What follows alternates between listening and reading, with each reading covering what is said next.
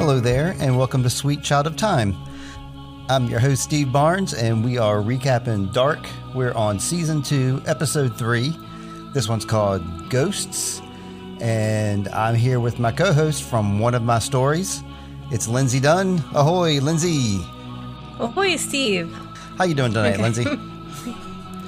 I'm doing okay. It's a um, weather. It's weird weather season here in North Carolina. Rain, heavy rains, and then clear skies, and then more torrents. Yeah, we're, we're catching the same um, bands, I think, here in Virginia because it's the same thing going on. It's like heavy thunderstorms, then nothing, and then like an even heavier thunderstorm, and then it's beautiful, and then it gets hot, and then it gets cold. It's it's weird, like the world of dark, I guess. The world of Winden is weird for sure, and there's there's to- lots of crazy weather in Winden as well. You know, all the rain. Haven't seen a whole lot of that. I saw a little bit this episode in the background. Um, this episode is the point when I watched Dark for the first time that I started getting confused. But then I, instead of exploring that confusion, I just trudged on ahead and kept watching episode after episode, not Yeah. sure in what Claudia was up to ever. Never really, I didn't really catch on to a lot of this stuff the first time through. So I have, um, I wrote down a couple of talking points I wanted to bring up at the very end of this episode. Um, just the name of our time travelers and what exactly their um, objectives are, just so, you know, I can be straight in my mind. And I know that, I mean, I consider myself a smart person. I can follow a TV show. And this lost me right here. So I'm sure I'm not the only one. So I want to, I want to, you know, just like you, I want to help guide listeners mm-hmm. and like the readers along. Yeah, and ourselves.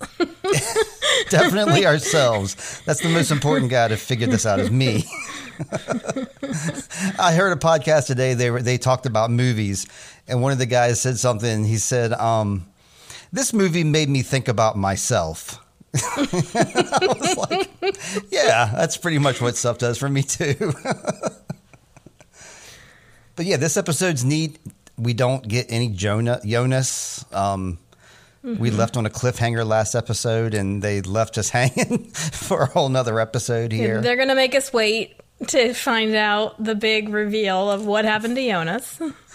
But remember last episode, I was complaining. I was like, "What happened to Helge? I want to know what happened to Helge." And here we go. This is exactly how this episode started out. Was answering my question. Did you know that? I didn't. I forgot that that was, but I when I watched that, that is the first thing I thought of. Steve, I thought of you. I thought Steve's gonna be happy because we'll get to see you got to see little Helge here. Yeah. Didn't say a whole lot, but we got to see him anyway. And a whole lot of mm-hmm. Claudia. This is like a Claudia heavy episode. Oh yeah, lots of Claudia, lots of Tiedemanns. Yeah, and I get the Tiedemanns and the Dopplers like mixed up sometimes because I see like the Doppler household, and I'm like, wait, was this the hotel? What's happening? but um, Yeah. we're getting straight. Um, did you have anything you wanted to bring up before we get on with your recap, Lindsey? No, I think we can jump right into it. I'm ready because I have questions. so Okay, great. I'll, I'll let you tear into Yeah, it. Yeah, I hope I have answers. This is not the point where I'm confused yet, but it is coming very soon. Okay. so this episode opens with young Helge Yay. and Noah in the blue creepy bedroom. Helge looks really scared and his face is scratched and bruised from the mauling he received from Ulrich. And Noah seems to be trying to assure him as he as assured as you can make somebody as you strap them into a metal chair. And um it's an older chair than the one we've seen that Eric was in because the one that Eric was in only went around your eyes, right? It made a little visor across your eyes, and this completely shuts you in to like almost looks like an Iron Maiden type of thing. this chair completely closes around a person. It does, but I kind of think this is the newer, more souped up version because he had that vial of cesium that he used to make it go. Somehow he had a vial of that stuff. And he had like all the time machine parts there. And instead of going over his eyes, like you said, it goes over his whole body. I was kind of thinking this was like the new version where he's like, I finally got this figured out. You got to put it over the whole body. You got to use this vial of stuff. And this was successful this time. It wasn't a failure. That's what makes me think it was a newer, improved version because it worked. Uh, it's definitely not a newer version because if you if we remember when we're with Eric, it's Helge who's closing him in the machine. Um, that's true, but then again, we see like an older Ulrich in like a earlier year too.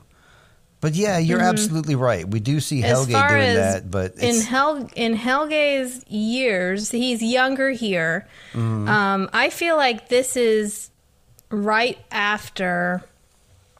Um, in my mind, this is after Helge has been transported. He's transported once when he did the switcheroony with Jonas. Mm-hmm.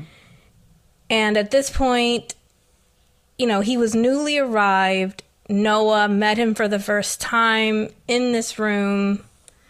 And now he's like, we need to, we run, need to run this again. And so this is because he's mm. talking about how God chose you, you were mm-hmm. chosen. Uh, Uh, so I feel like this is this is pretty new. Like a sleeker. Okay, just think about in general with technology.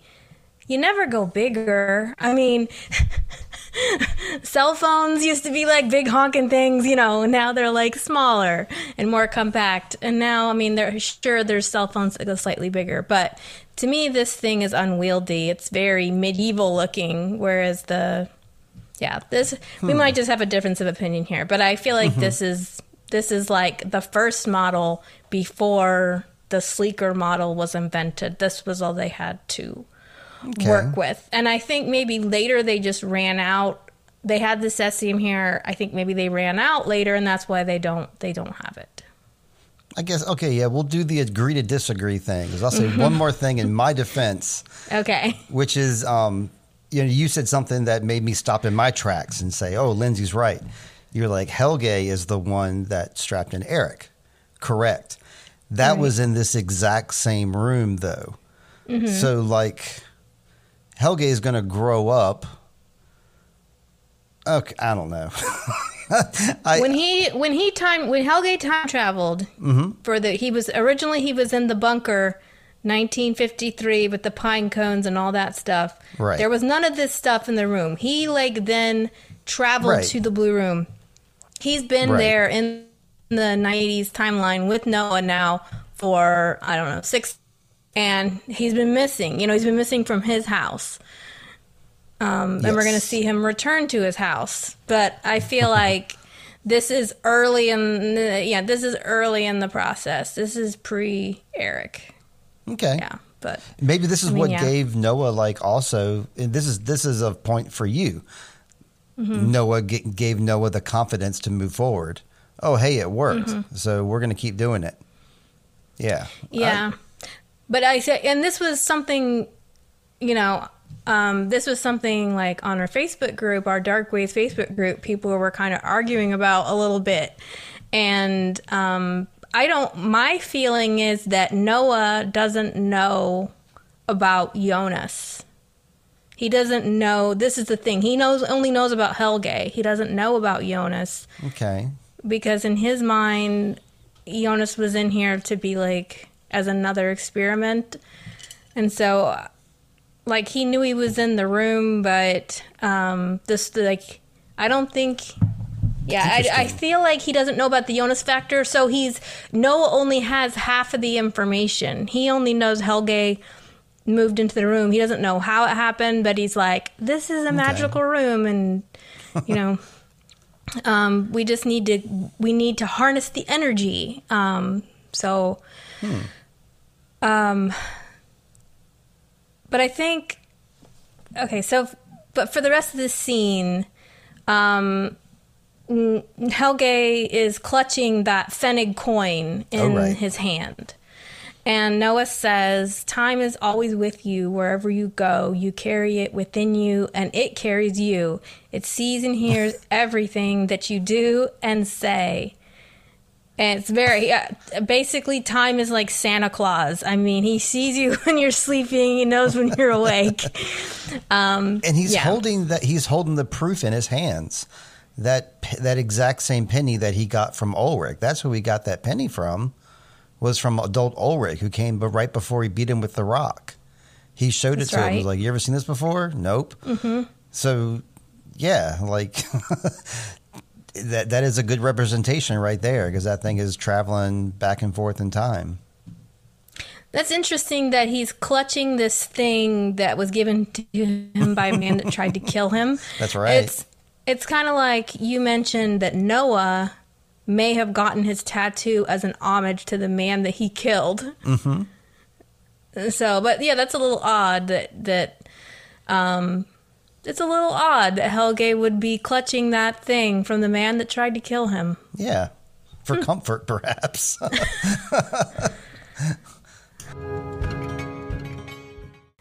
All right, so then 1954, Doris Tiedemann and Agnes Nielsen are in the bedroom. Doris is lying on her back, and at first we're just like, what are you doing? is she okay? Is she hurt? Does she need CPR? yeah. And then we realize she's getting some, she's getting, she's getting enjoyment from Agnes. Yes. and Doris is wearing blue, Agnes is yellow. Their rendezvous is interrupted by young Claudia coming in for the milk money. And she's really surprised to see them this way. Agnes gives her the money plus extra for some candy. And then Claudia leaves. Doris feels kind of bad and or embarrassed. She's worried about the fact that she was seen by her daughter. Sure. Agnes just tells her all families have secrets. Not helpful right now. And she's going to leave on an errand of her own. But before she leaves, she tells Doris, "You're beautiful." Yes. That's how the Neil that's how the Nielsen's skirt around saying I love you. They skirt around their feelings just by saying you're beautiful. you pointed that out in our Facebook group as well. I saw that you um you pointed out the direct correlation between her telling this to her name is Doris, right? The uh Doris, yeah, yeah. Doris Tiedemann. And then Ulrich saying this to Hannah, Mm-hmm. the "You're beautiful" line. Um, I think that tells us that um, obviously, you know, Doris is really enamored with Agnes. It's, it's obvious that she's never experienced like an orgasm like that before. Mm-hmm. So, and it's also obvious with this line that perhaps Agnes doesn't feel quite the same way, maybe. It's like perhaps this timing might be a little bit too perfect for what's Mm-hmm. happening here. Um, Yeah. I don't want to say that about Agnes, but yeah, maybe, you know, she's not, you know, in the most loving of ways, perhaps. Yeah, she may be. She may have some motives. It kind of depends on how you think Ulrich feels about Hannah. Um, because because of the parallelism, your view of what their relationship is like is now can can sort of be tainted by okay Sure. remember that was that was kind of how Ulrich kind of gave Hannah a little pat in the head. Oh you're sweet you know? Um not that she's not genuinely beautiful you know she is but um just the way that it's kind of done. Now Doris didn't really say anything. You know she wasn't she didn't um Right. look for a specific assurance or anything, but she was kind of like, "Oh, you're leaving," and sounded really disappointed. So yeah, it, it's kind of like it kind of makes you question Agnes's motives here, and if she's you know, maybe she does like Doris, but did she come into this situation with a with a motive mm-hmm. that she was going to seduce Doris? It seems that way to me. That's basically what my uh, what my takeaway from this scene is. Is um. Well, first, uh, my first takeaway was like, oh, Doris loves her. Doris is like into her. But then, like the as I rewatched, I kind of learned these things. The first time I watched this, it didn't even dawn on me that Claudia, young Claudia, was the exact same elderly Claudia that um, she goes and meets later. Um, That blew right past me the first time I watched this. So it, it, this show is worth rewatching for those kind of reasons alone.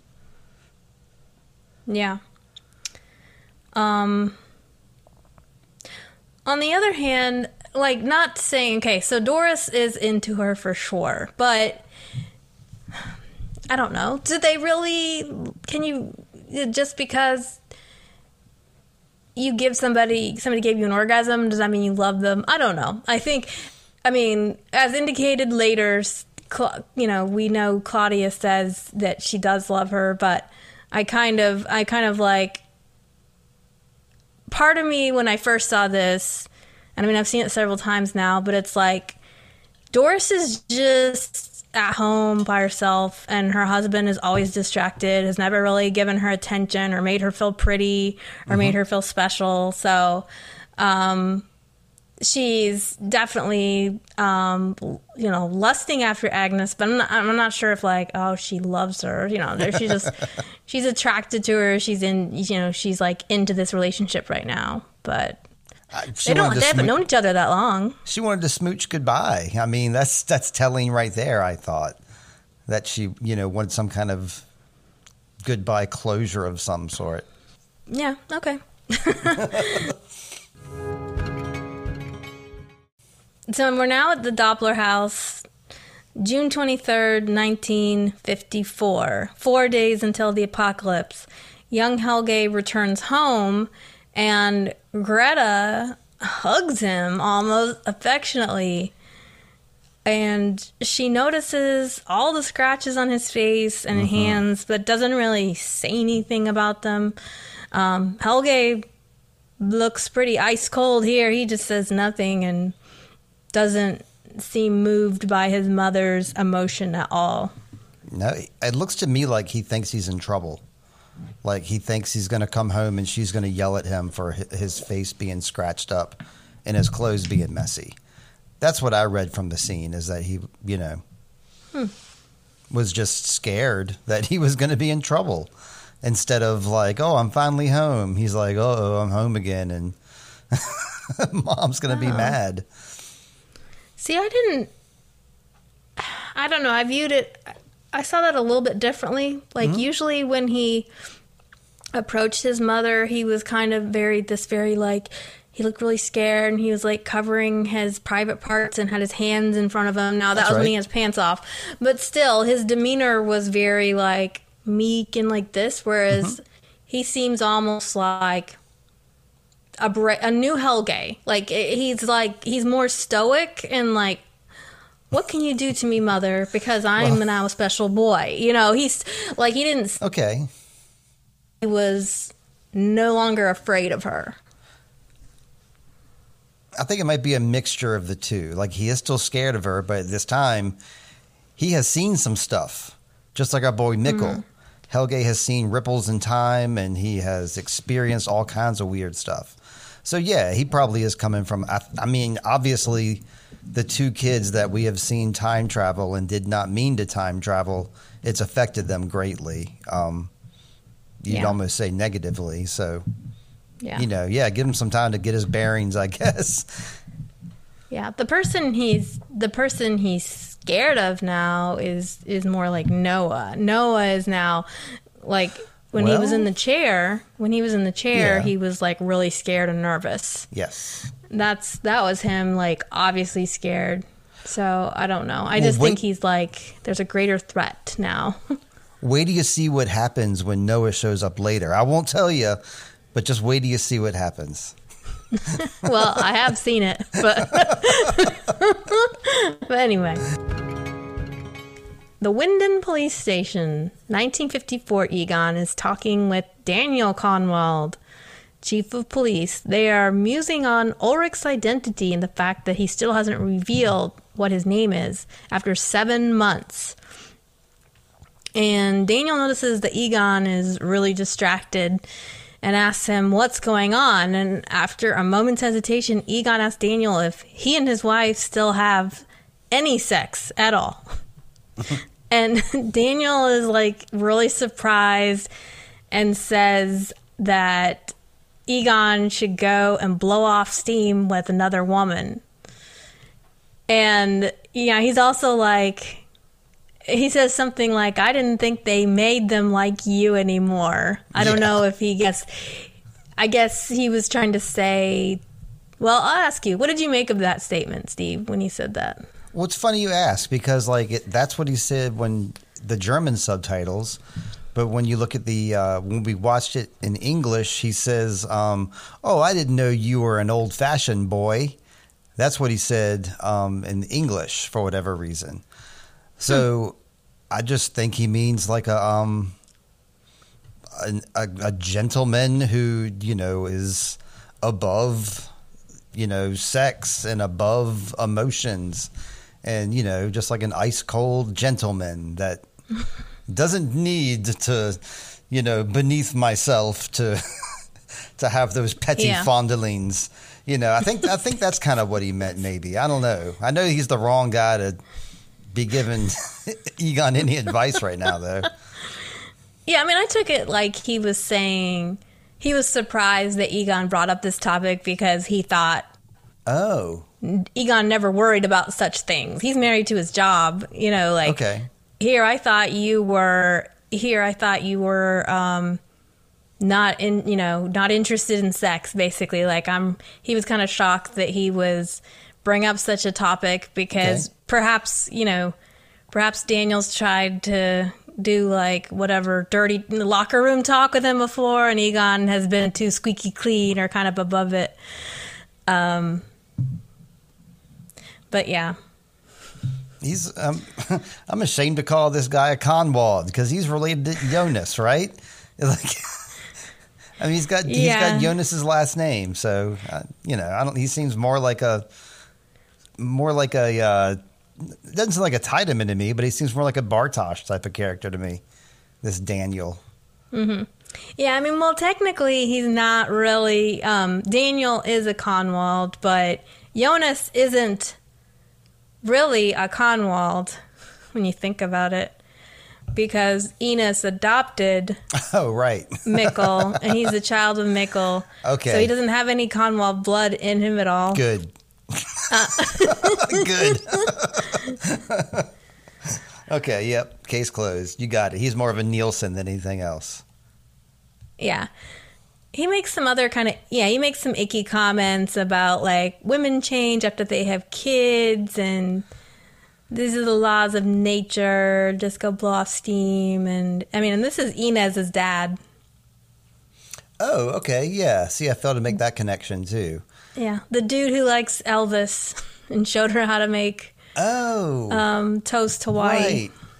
Okay. So, yeah, he would dance around with his daughter in the living room. So, you know, he's a fun guy, but he kind of sucks at the same time when you get Mm-hmm. right down to it. The conversation ends when a policeman comes in the room and tells them that the Doppler boy has returned. Right. Um, and they're kind of like, the, they think that the Doppler boy is dead. When he tells them he's back, he's like, "Oh, he's dead." No, he's he's returned. He came home. Um, young Claudia and Tronte, Tronte Nielsen are walking in the woods. They talk about their families. Claudia's sort of um, interrogating him for information about his life, and Tronte shares he was in an orphanage before, but his mother doesn't like to talk about it. Also, she has a brother that we know is Noah, but they Okay. don't speak to each other. Claudia interrupts the talk to ask Tronte to show it to me.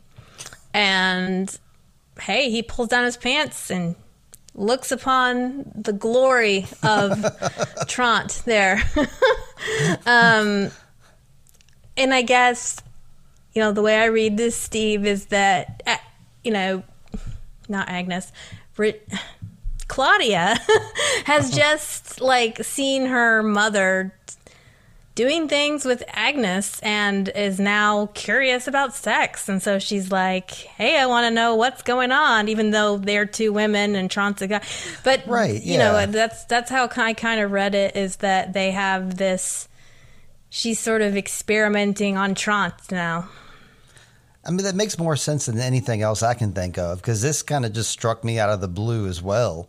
Like, I was like, yeah, they've talked about this obviously before because you know, he knew what she was referring to when she didn't actually have mm-hmm. to say it.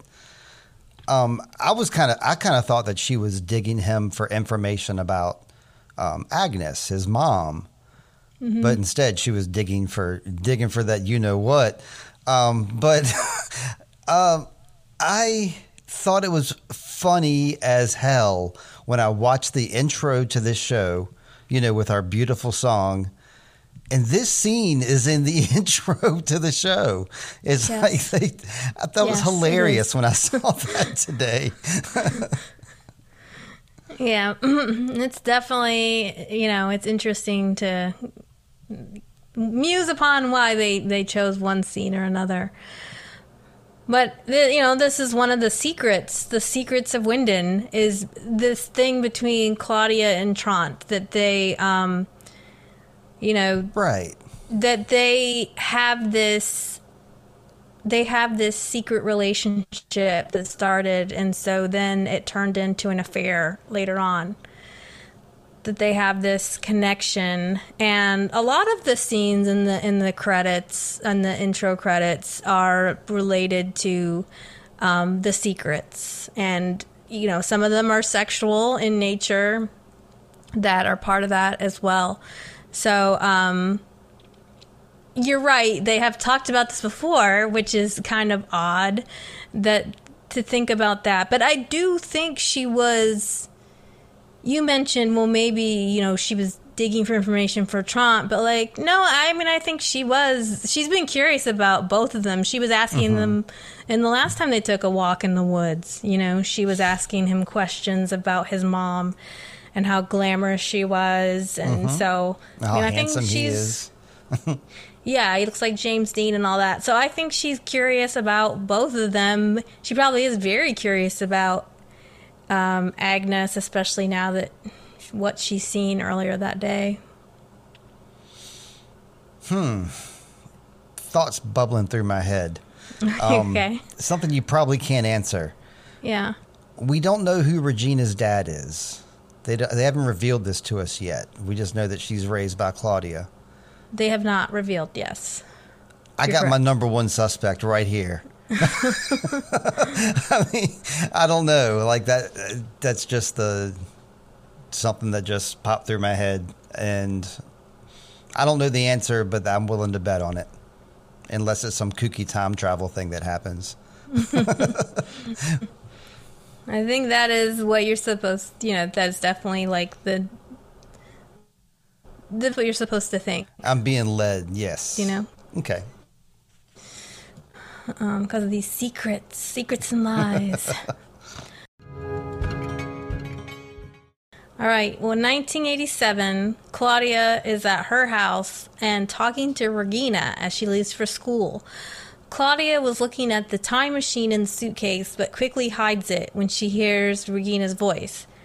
Regina is looking for her book, which is called The Ghosts. And it turns out that most people believe this is the play The Ghosts or Ghosts.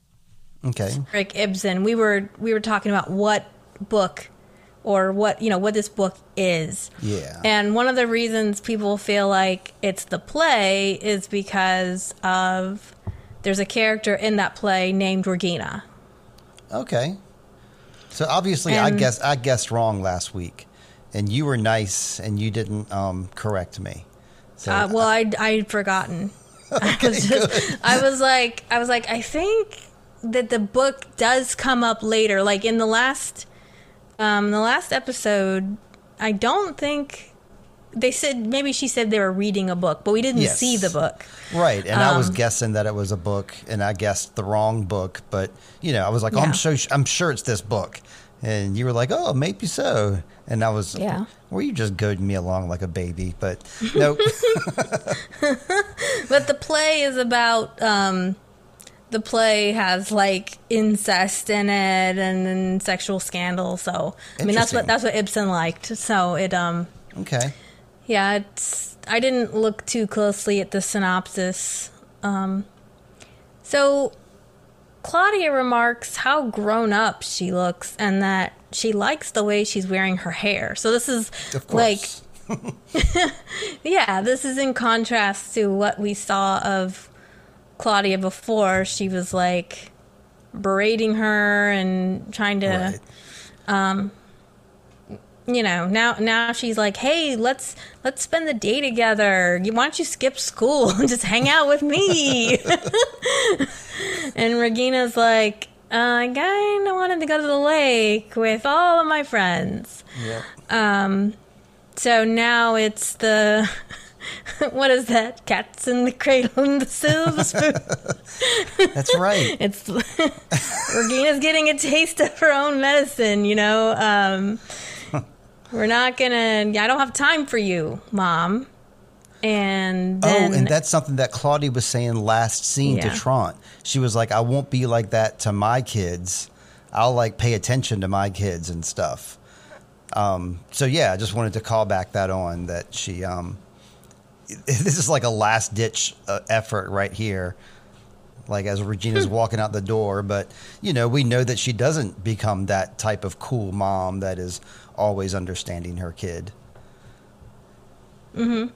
I don't remember that, but um, I think Regina.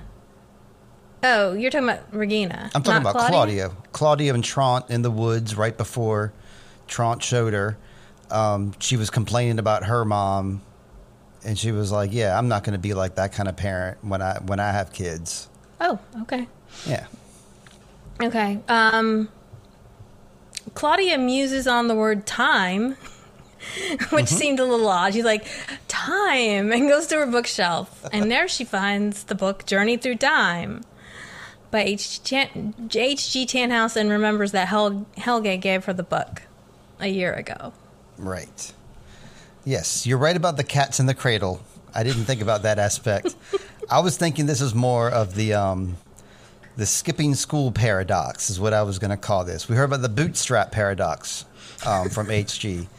I'll tell you about the, the skipping school paradox. Please do. It's when when a kid is like in like middle school, maybe like up to about age 14, that's absolutely what they want to do. They want their parent to say, "Hey, let's take a day off school and let's skip it and let's go to the zoo." Or let's go, you know, have a fun day. And the kid's like, yay. Parents don't do that until their kids actually don't want to do it. like that's what Hannah did with Jonas. That's what they did in Yellowjackets earlier this year. I've seen it happen in Severance. We're seeing it happen here again. Like these parents are just asking way too late. It's a paradox. It's like, yes, your kid wants to do that with you, but they want to do it when they're younger, not when they have like, you know, better things to do or actual responsibilities like tests to take. so mm-hmm. you're asking a little too late there. Or in like Marta's case, she was in the play. You know, she couldn't miss Yeah. school. She was in the play. That's right. Oh, that's right. There's another example right there. Another parent Um, Yeah. trying to do the skip school thing. But yeah, that was so that was so funny when when Hannah's like, "Why don't you skip school? We'll hang out." And Jonas is like, "Mama." That's all he says. yeah. You're pathetic. And oh, before one more thing, before we move on, uh, Claudia was wearing another killer outfit with that blue, those blue parachute pants and the blue shirt, neon pink. I mean, that seems to be her, the blue and neon pink. And then Regina's in the the yellow blouse, which she was in the yellow pumps before. Yellow, the color Yep. of love. And the the book Ghosts was in a yellow cover as well. All right, so now Egon is in his in his kitchen doing what we always imagine him doing, listening to death metal. He's got the Kreator's Pleasure to Kill album. And somehow he's put two and two together and remembered the lyrics to the song. And he seems quite satisfied to remember this clue and figures that Ulrich's song quote back in 1953 was somehow an admission of guilt, just as he thought it was all along. He's got that smug look on his face. He's such a goof. like, I, I love Yeah. how this is like such a red herring for him, but like he seizes upon it. But I guess you know he kind of has to because he he sees the anachronistic nature of it. So I wonder if he's like looking at like the the um, liner notes. Like, is Ulrich in this band? Is was this Yeah. his band perhaps? Um, I've had him in prison in the psych ward, but somehow he's been able to release an album. Um yeah, it did make me wonder too like now that you're now that you're saying it it's like how did he find this? Like did he go to a music store and quote the lyrics? Do you know this song? you know, like Well, maybe he remembers the album like when he went into Ul- the young Ulrich's room like Right. six or seven months ago, I guess, in the timeline. Maybe Yeah. that was enough. But yeah, maybe he did go in there and quote the lyrics. And like the clerk was like, hell yeah, dude, we got that album. Check it out. Want to hear some Darkthrone while you're at it? Or did he go to Jana's house and? Well, no, Jana's now. Yeah, uh, never mind. I was like, because he he was in Ulrich's house and saw Right. the record before, but he know he had to go buy his own copy, I guess. I hope so for the artist's sake. Yeah. But yeah, the, this the, he had such a smug, smug look on his face. Um, it's odd. Okay, We'll give it So to him. It's a win. It's a win for you. Yeah, at least he's yeah, he's he's kind of things are moving around in the old skull. Yep. Um, 1954, young Egon is at the home of Greta and Bernd Doppler. He wants to question young Helge as to where he's been the last few days. Helge hasn't spoken since he returned. He finds out. Egon goes into Helge's room and asks him questions. Greta is reprimanding Helge because he isn't speaking. Right. We don't like that. And Egon doesn't like that either. He kind of gives her a look like, that's not going to work, lady. and um, I do think that um, we, we might see later on. I, I keep I keep referring to when Noah shows up. Well, let's just wait till Noah shows up, um, because maybe Noah will have some different words about how Helge should be treated. Um, this reminded me a lot of another show with a a young, well dressed boy who didn't speak for a long time and kind of drove people crazy from 1899. I think they like like young boys who don't talk. Yep, for some reason that's one of their things that they enjoy. um, 1987, Claudia asks Helge about the book he gave her.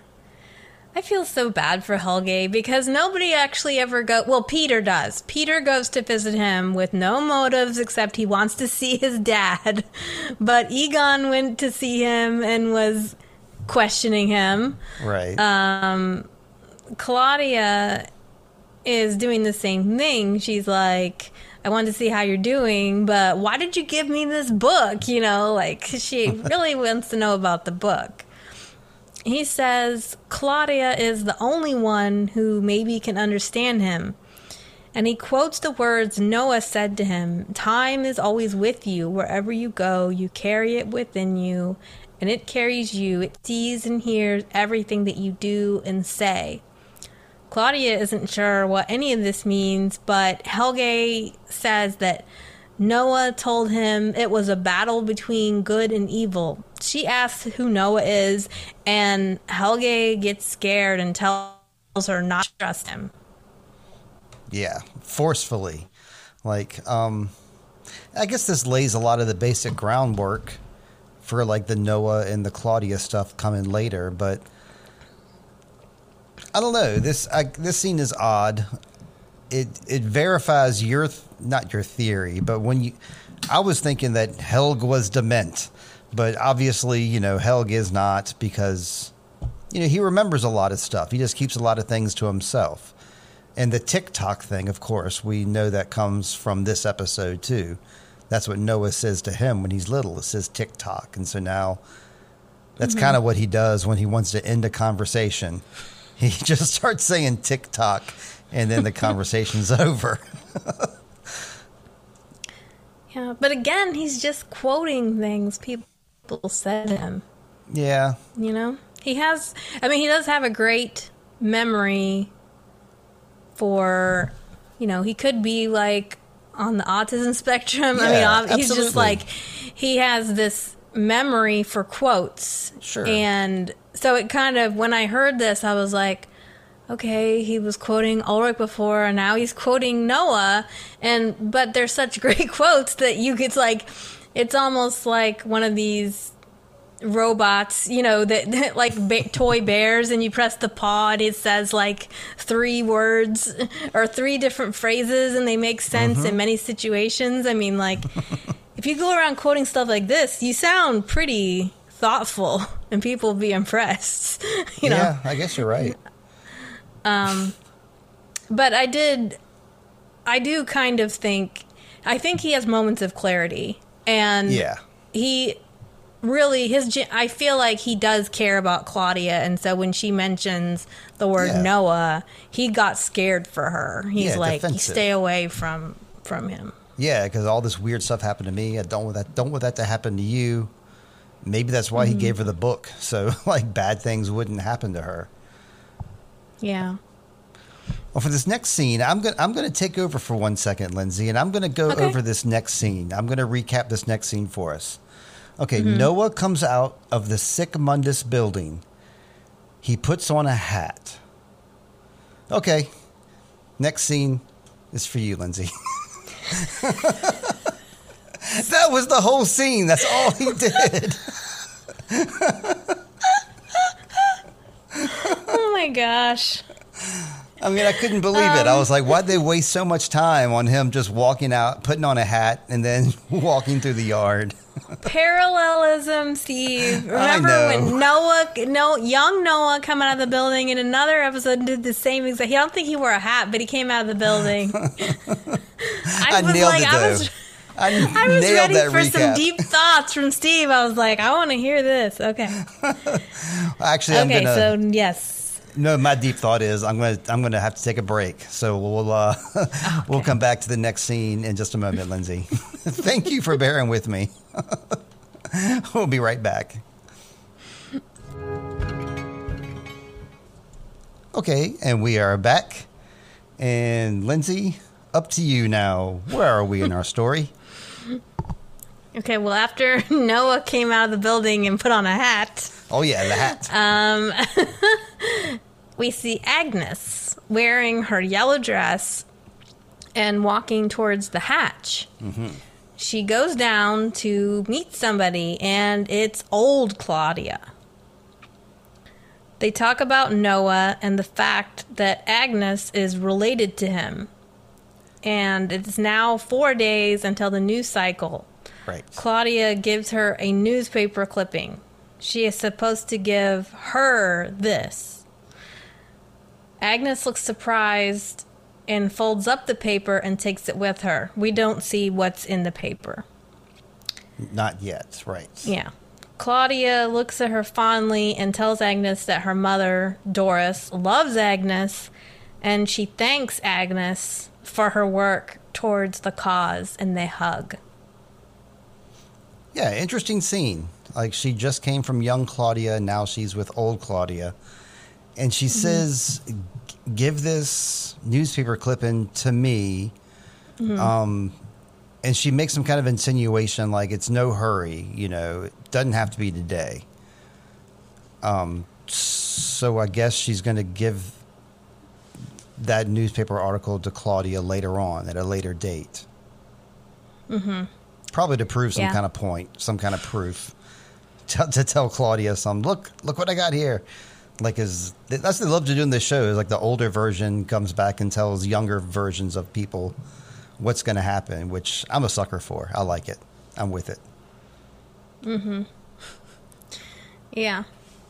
Yeah, this is this is definitely a surprise. Yeah, I, I'm like, what? Agnes is working with. Oh, and then Claudia also says Sic Mundus, but she doesn't say Sic Mundus Creatus Est, does right. she? That's a short version. so she's not a true believer. Yeah. So then, in an unknown time, Claudia walks into the shop of H.G. Tannhaus and wants to know if he wrote the book Journey Through Time. So this is middle-aged Claudia. Okay, gotcha. He notices her heterochromia and tells her he knows who she is and he's been waiting for her to show up. This Claudia has never seen him before, but he has seen her before Right. as an older version. It would almost work better if we could discuss like this whole thing with Claudia and HG like in one chunk, because the way they intersperse it with all the other action, it almost kind of loses a little something. I mean, it gains like uh, it gains momentum as it goes, because you learn a little bit more each time. But yeah, right right now at this point, we're just kind of like we're we're not filled in with some of these blanks quite yet, but they will be answered, I think, in the next couple scenes that we see with them. So then in 1954, young Egon and Daniel discuss that Helge won't talk. And they realize that Ulrich has been in prison, so how could he have been involved in the murders? They believe maybe Ulrich had an accomplice. And hmm. Daniel tells him to go visit Ulrich again. Huh? I'm like, what? Where did this whole accomplice thing come from? Out of friggin' thin air, and go visit him again? Like, none of this makes makes a whole lot of sense coming from Daniel. I don't trust this guy. I don't trust his. It's not that I don't trust him. I just don't think he's got his head on straight. Yeah, I mean it's typical. It's typical police. I feel like it's a typical police trope that like when you're if if they if they realize they made a mistake with Ulrich, then that means they have nothing. They have nobody, no suspects, and they don't have nothing they can tell anybody. Just like Winden in 2019, 2020. That's what Charlotte and Ulrich were dealing with. Is everybody complaining Nothing's being You've been done. on this case for months and months and you have nothing. right. In 1987, old Egon is interviewing old Ulrich at the I like psychiatric ward. yes. It reminds me of like um I can't remember that movie where it's like Jack Nicholson and some other old guy and they're like just kind of hanging out together looking all old. And I'm like, "Oh, this is cute." like they're like they're old buddies going fishing or something. Egon asks Ulrich about the song lyrics and what they mean. He points out that Ulrich quoted the lyrics back in 1953, but the song came out on vinyl just a few years ago. And also, how do you know about me having cancer? And then Ulrich is just kind of quiet for the most part. He doesn't Yeah. really say much. Egon then realizes Ulrich's hair and uniform is white and wonders if he is the White Devil. and last, he asks why you never gave your name, and then Ulrich says, I'm Ulrich Nielsen. Yeah, th- shouldn't he be freaking out right now, Egon? like with that revelation or is he still just putting it all together? I don't know. This is making me think of when this is making me upset because it's making me think of when little poor little Mikkel came to him and he said, "What's your father's name?" Ulrich Nielsen. You know, and then he and Egon's like, "Oh, Ulrich's just putting you up for a joke." You know, it's like is, is, is, this- is this Egon? Is he to say like, "Oh, Ulrich, y'all, did Ulrich send you?" It's like, "No, dude, I've been here in this time." It's like like It's funny you brought the album too. Like I'm, I'm. You gotta wonder what's happening going through Ulrich's head here. He's like, okay, he's bringing me this album. Like I remember this album from 33 years ago. This, okay, like why would you bring this says- in here? Yeah, he's like, you quoted that back to me. Do you remember this in this record? You know, like, um, but yeah, it's not dawning on Egon at all. Where else have I heard this song? He'll You get know, it. I've I'm sure heard he it at young Ulrich's house. Uh, I guess it's like it. It's coming to him out of context, so it's not you know com- it's not coming to him during his work hours. Like things Mm-hmm. are happening like in weird timing, so he's not picking it up. And this whole White Devil thing, it, I really strongly believe, just based on what Helge said two episodes ago, he talked about young Helge. That is, he talked about the White Devil, and then he talked about the man with the rock. So I'm thinking the White Devil is Noah, and the man with the rock is obviously Ulrich. So I don't think Ulrich is this White Devil that they keep talking about. But I know that Ulrich thinks it's funny. Like, what are you talking about? The White Devil. Um, you know, it's amusing. Mm-hmm. yeah, well, at least this time he didn't sniff his breath.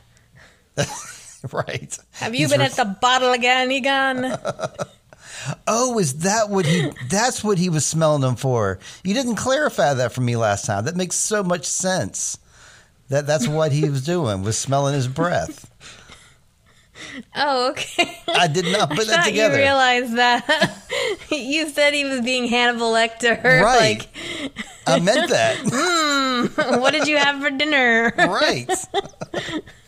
what would you taste like right now? okay, so then uh, we're back with Tannhaus and Claudia. He speaks to her about the bootstrap paradox. If an object from the future is sent to the past, then the object has no origin.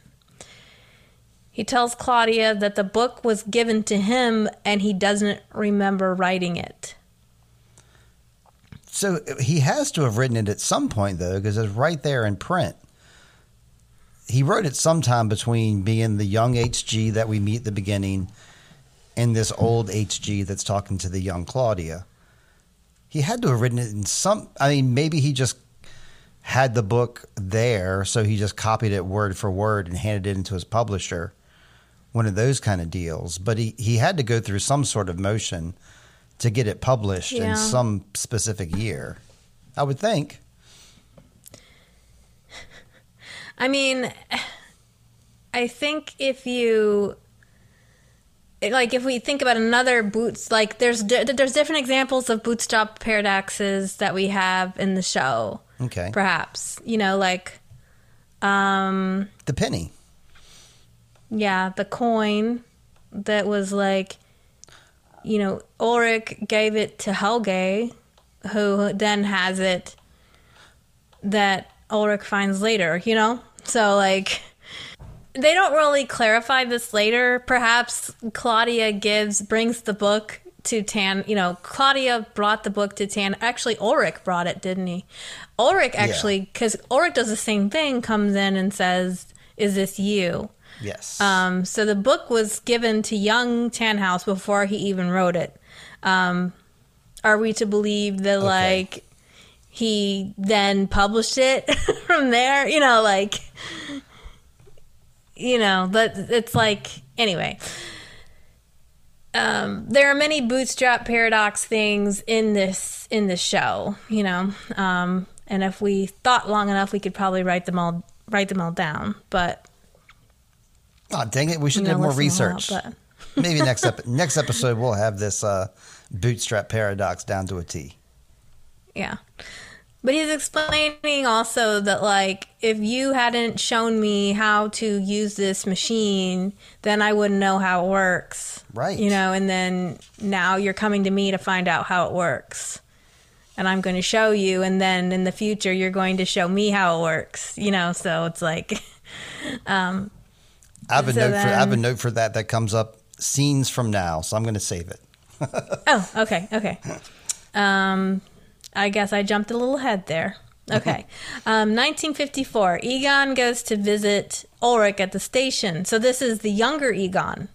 We just saw older Egon go to visit older Ulrich. Now we have younger Egon going to visit younger Ulrich Right. at the station. He stands outside Ulrich's cell, afraid to go in. He he asks to know his name. Ulrich isn't saying anything, of course, and that we kind of expect that because Ulrich looks in really bad shape here. He looks like he's been beaten. He's wearing a straitjacket, and nothing. Nobody's believed anything he had to say up to this point. So hmm. why would he now be an assistant to Egon and be helpful? He's medicated um, too, highly medicated. Yeah, and the guy the guy makes a point of saying that that he's on this medication, and he knows probably whatever he says will be used against him. Yep. And then he try he does try to speak, but can't really seem to. Either he chooses not to, or he literally cannot put the words together until Egon leaves and the door closes, and then Ulrich says, "I'm Ulrich Nielsen." Yeah, I think he, I think that was a choice. Personally, that's how I saw it anyway. That he he could have said that to him at that time, but he did not. Um, something interesting, like I'm kind of a literalist. You know, my brain works kind of weird. So what you just said about how he, you know, he anything he says can be used against him makes me think about you know the Miranda law, um, how they you say you have the right to remain silent. I've always thought that meant like that's the only right you have right now is to be silent. So just shut up and do what we're saying.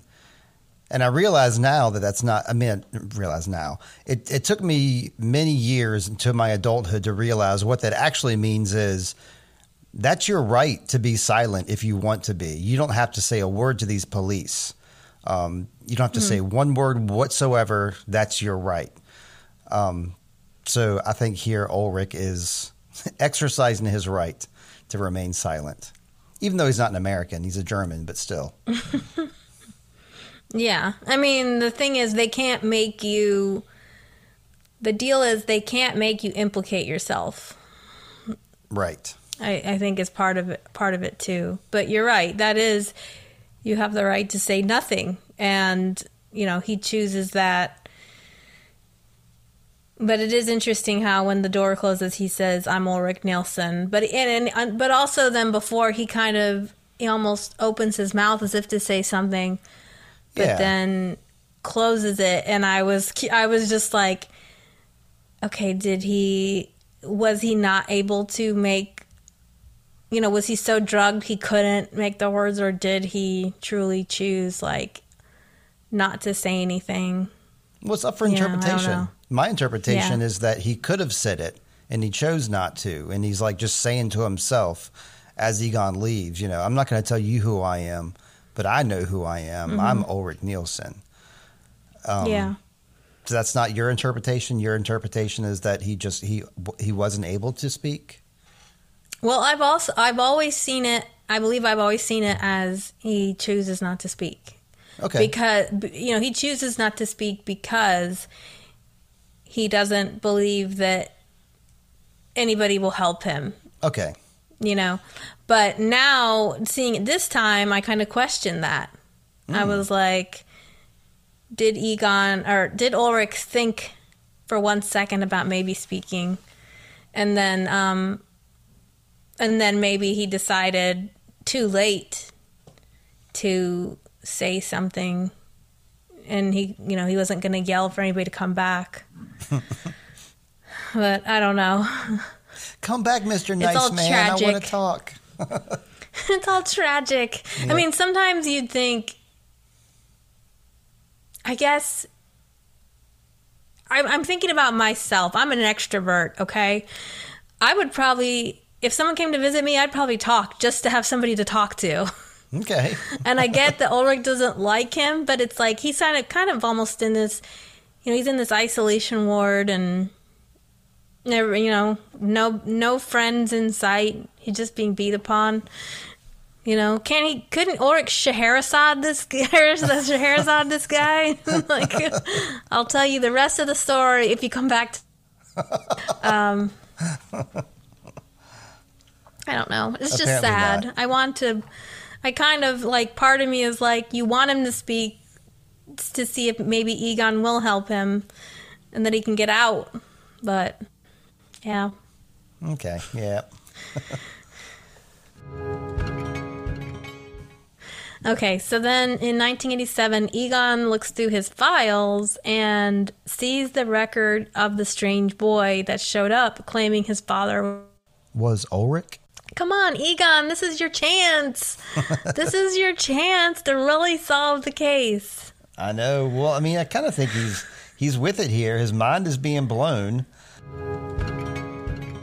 So then in 87, Tannhaus asks why Claudia is here. She looks at the suitcase and Tannhaus guesses she wants to know how it works. Claudia seems surprised, but Tannhaus says that her future self told him that her younger self would come one day. So then in 1954, the Doppler house. Noah arrives at the house to see how Helge is getting on. Greta is beside herself with worry, and when Helge comes down, he runs to Noah and hugs him. Greta uh-huh. looks on at Noah in wonder and amazement as Helge even speaks when prompted by Noah. He reads scripture, and Noah says, He is a miracle. Don't forget that. That's right. He stresses to be kind to Helge and like, you know, don't yell at him when police officers come around, ma'am. You got to be nice to this young boy. Mm-hmm. And he doesn't seem scared of Noah at all here. You were saying earlier that he seemed like he was scared of Noah. And, you know, here he runs up and hugs him and he's like, "Oh, finally, it's my priest guy." Seems like he likes him pretty pretty well here, right?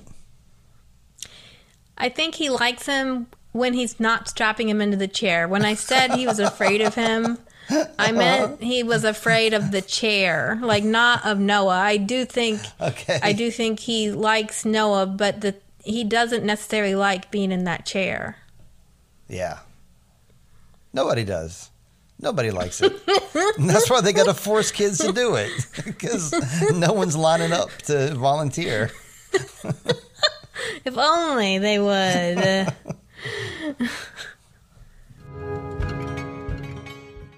um. Okay, so then 1987, Egon goes to see Ines. He wants to talk to Mikkel, but of course, Ines isn't having it at all.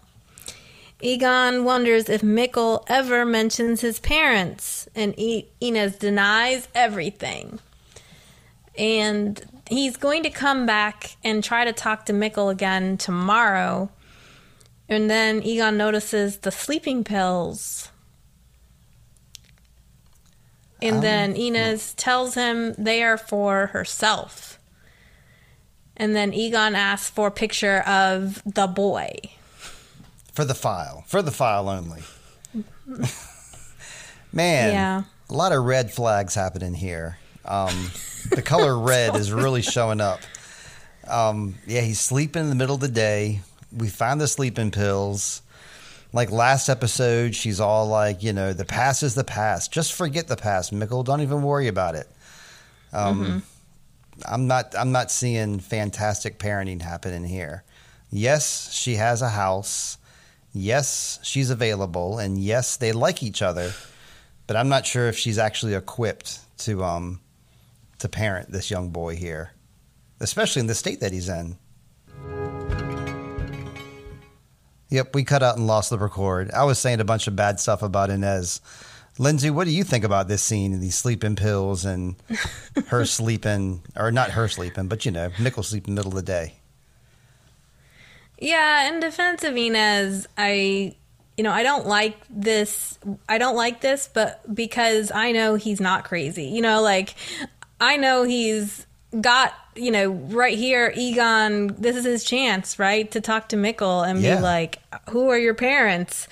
And then it would all be resolved. But Ines doesn't know that. She thinks that he could be having a mental breakdown, so she's like, I need to protect him, and the way I need to protect him is to help him to get rid of these delusions that he's from um, from a future time.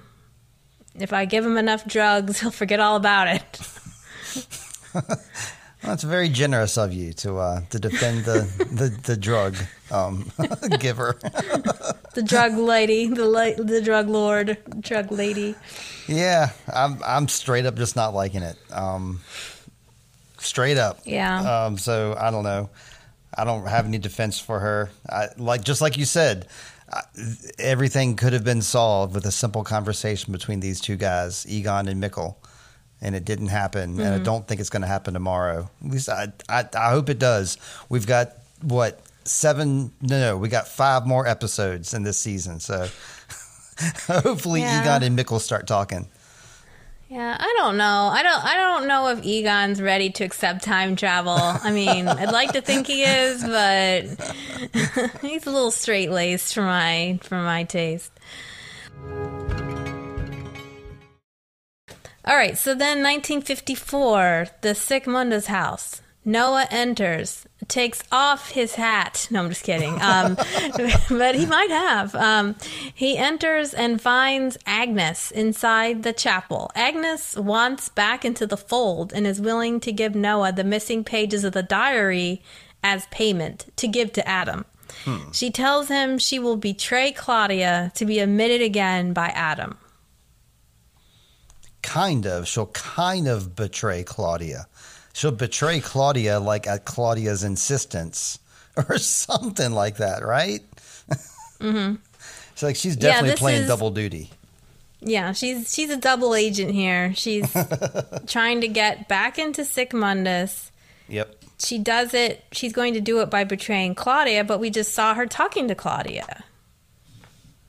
yeah they're definitely on this it, it looks clear to me that the two women are on the same scene so i wasn't really trusting what she was saying to noah here so Mm-hmm. i kind of more trust what she's saying when she's talking to claudia that's just my my take i think that's the the general viewer take i think that's kind of Yeah. how you're supposed to view it So in 1954, Egon looks at Ulrich's photo. In walks old Claudia, coming to visit him. Egon wonders what she wants. He notices she has heterochromia just like his daughter. Claudia begins apologizing for the way things turned out. She tells Egon that he is a good man and that the world doesn't deserve him. He doesn't know what to make of this and feels really suspicious of Claudia and is Yeah. like, either you tell me what's going on or you leave.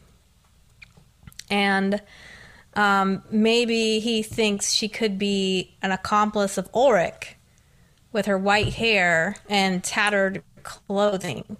Right. And Claudia leaves just as quickly as she came. well, kind of. She kind of sat there and stared at him for a very long time at the beginning without saying a word. This is a really strange interaction that I wasn't quite on board with. Um, I mean, it was cool, but I don't know if it was necessary uh, for her to come there and apologize to him and confuse him the way he did. And I think that's a good point about the hair because she does kind of resemble Ulrich. So maybe. Um, I don't know. The only thing I got from this scene, I hate to say, um, I mean, besides, you know, I like seeing them smile at each other, of course. I like watching actors act, but I'm just thinking about this in the scheme of the show. And, you know, th- this scene probably could have been skipped and we would have been okay, I think. Um, but she calls him a mensch. And it's one of these words I didn't realize. I always thought like that was just a word that you say to people when they're friendly. Like, hey, he was a, he's a real mensch. I didn't know that was a German word. Um, I think that's neat that I just learned that like earlier this week. Because, you know, we say things like laissez faire, and that's not an English word. And we say things like mensch, and we, that's not an English word either. Okay. Did you say what it meant? Because Yeah, like a when she said like you know you're a great guy, you're wonderful. She says mensch a couple of times, like in that in that Okay. um, context. So are you? So you determined it just means that you're a good guy? Oh no, I know that's what it Is means. that what- That's that word has been in my life, like all my life. It's just like it's like a Jewish. I think um, it's like a Jewish, a Yiddish phrase for like a a good yeah, person. that's what I always thought. It was a Yiddish phrase. But um, yeah, I don't know. This is this is kind of a weird scene. It's like I always kind of wonder why she didn't. I mean, why she didn't say more. Yes. like Yes. like if you really want to help your father um talk to him Yeah, popping in like this isn't really helpful. yeah um Oh, so I, then um, in nine oh go ahead I was going to say that um, this does kind of help explain a little bit about Egon, old Egon. You know, he's the drinking Egon, likes to drink to forget. You know, his wife left him, all that kind of stuff. Tucked in with all that, we now know that he has this like weird experience like between like his daughter and this old woman and the parallelism which oh you're getting ready to talk about it now um, and then he has this whole like ulrich thing with the with the band and like the lyrics and Mikkel. So what I'm trying to say is like Egon has all this weird stuff rolling through his head. He has no resolution to it. So he kind of thinks he's crazy probably, and that's probably what led him to drinking. Is he probably thinks he's nuts. But we know he's not. He's just a victim of time travel. yeah i don't know i always thought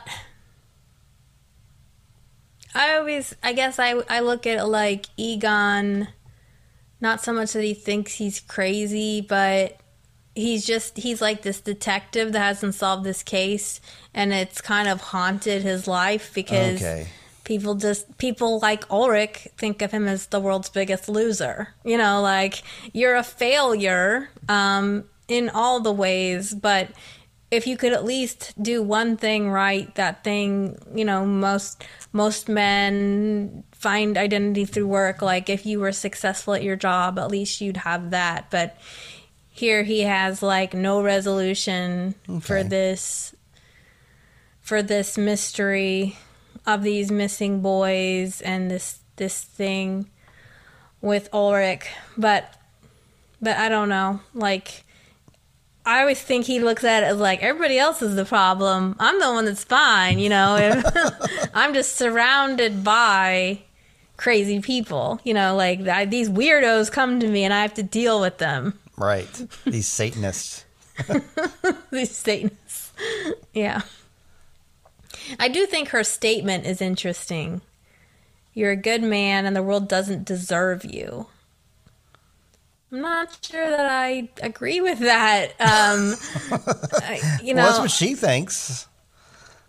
yeah, and I know that you have you have expressed before, you know, you think he's on the side side of light.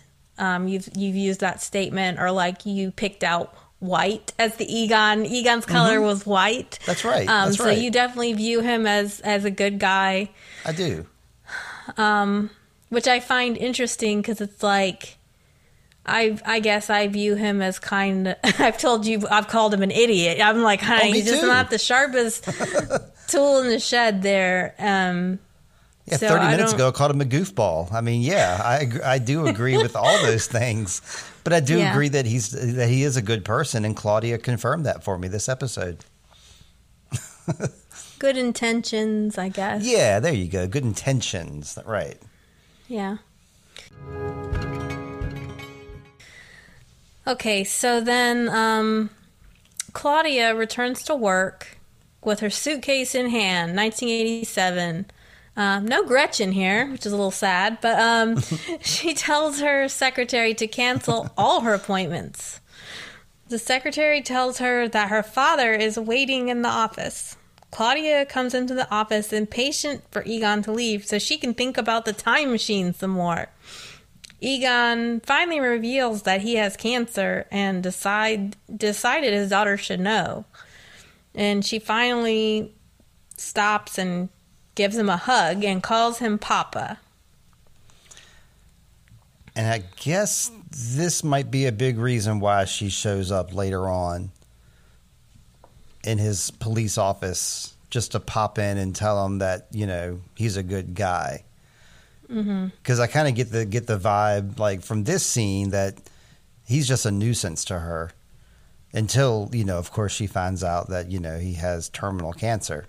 Then he's not so much of a yeah. nuisance anymore, is he?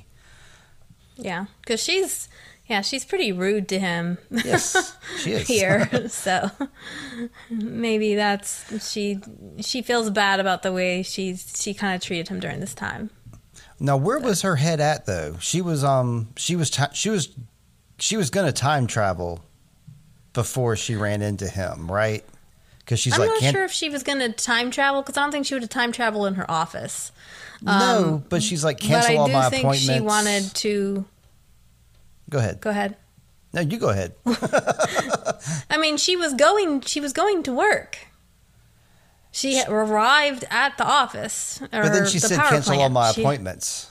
And like, I got. Well, why would she walk into the office and say cancel? Why would she walk into work and say cancel all my appointments? I think she was going to her office to stare at the at the time machine and kind of poke at it and maybe read the Journey Through Time book because she has her book, she has her suitcase. Um, you know, unless she was leaving for the day and not coming for the day, I thought she was arriving at work because we've she seen her is. at Tannhaus's place. Yeah. Okay, you're right. She probably was going to stare at the time machine some, but we know that later on this very day, she does use the time machine. So I think that mm-hmm. she, um, that's what I think she was doing was coming to work, cancel all my appointments. I'm going right to the cave right now. I think that's where she was heading was to the cave. Okay.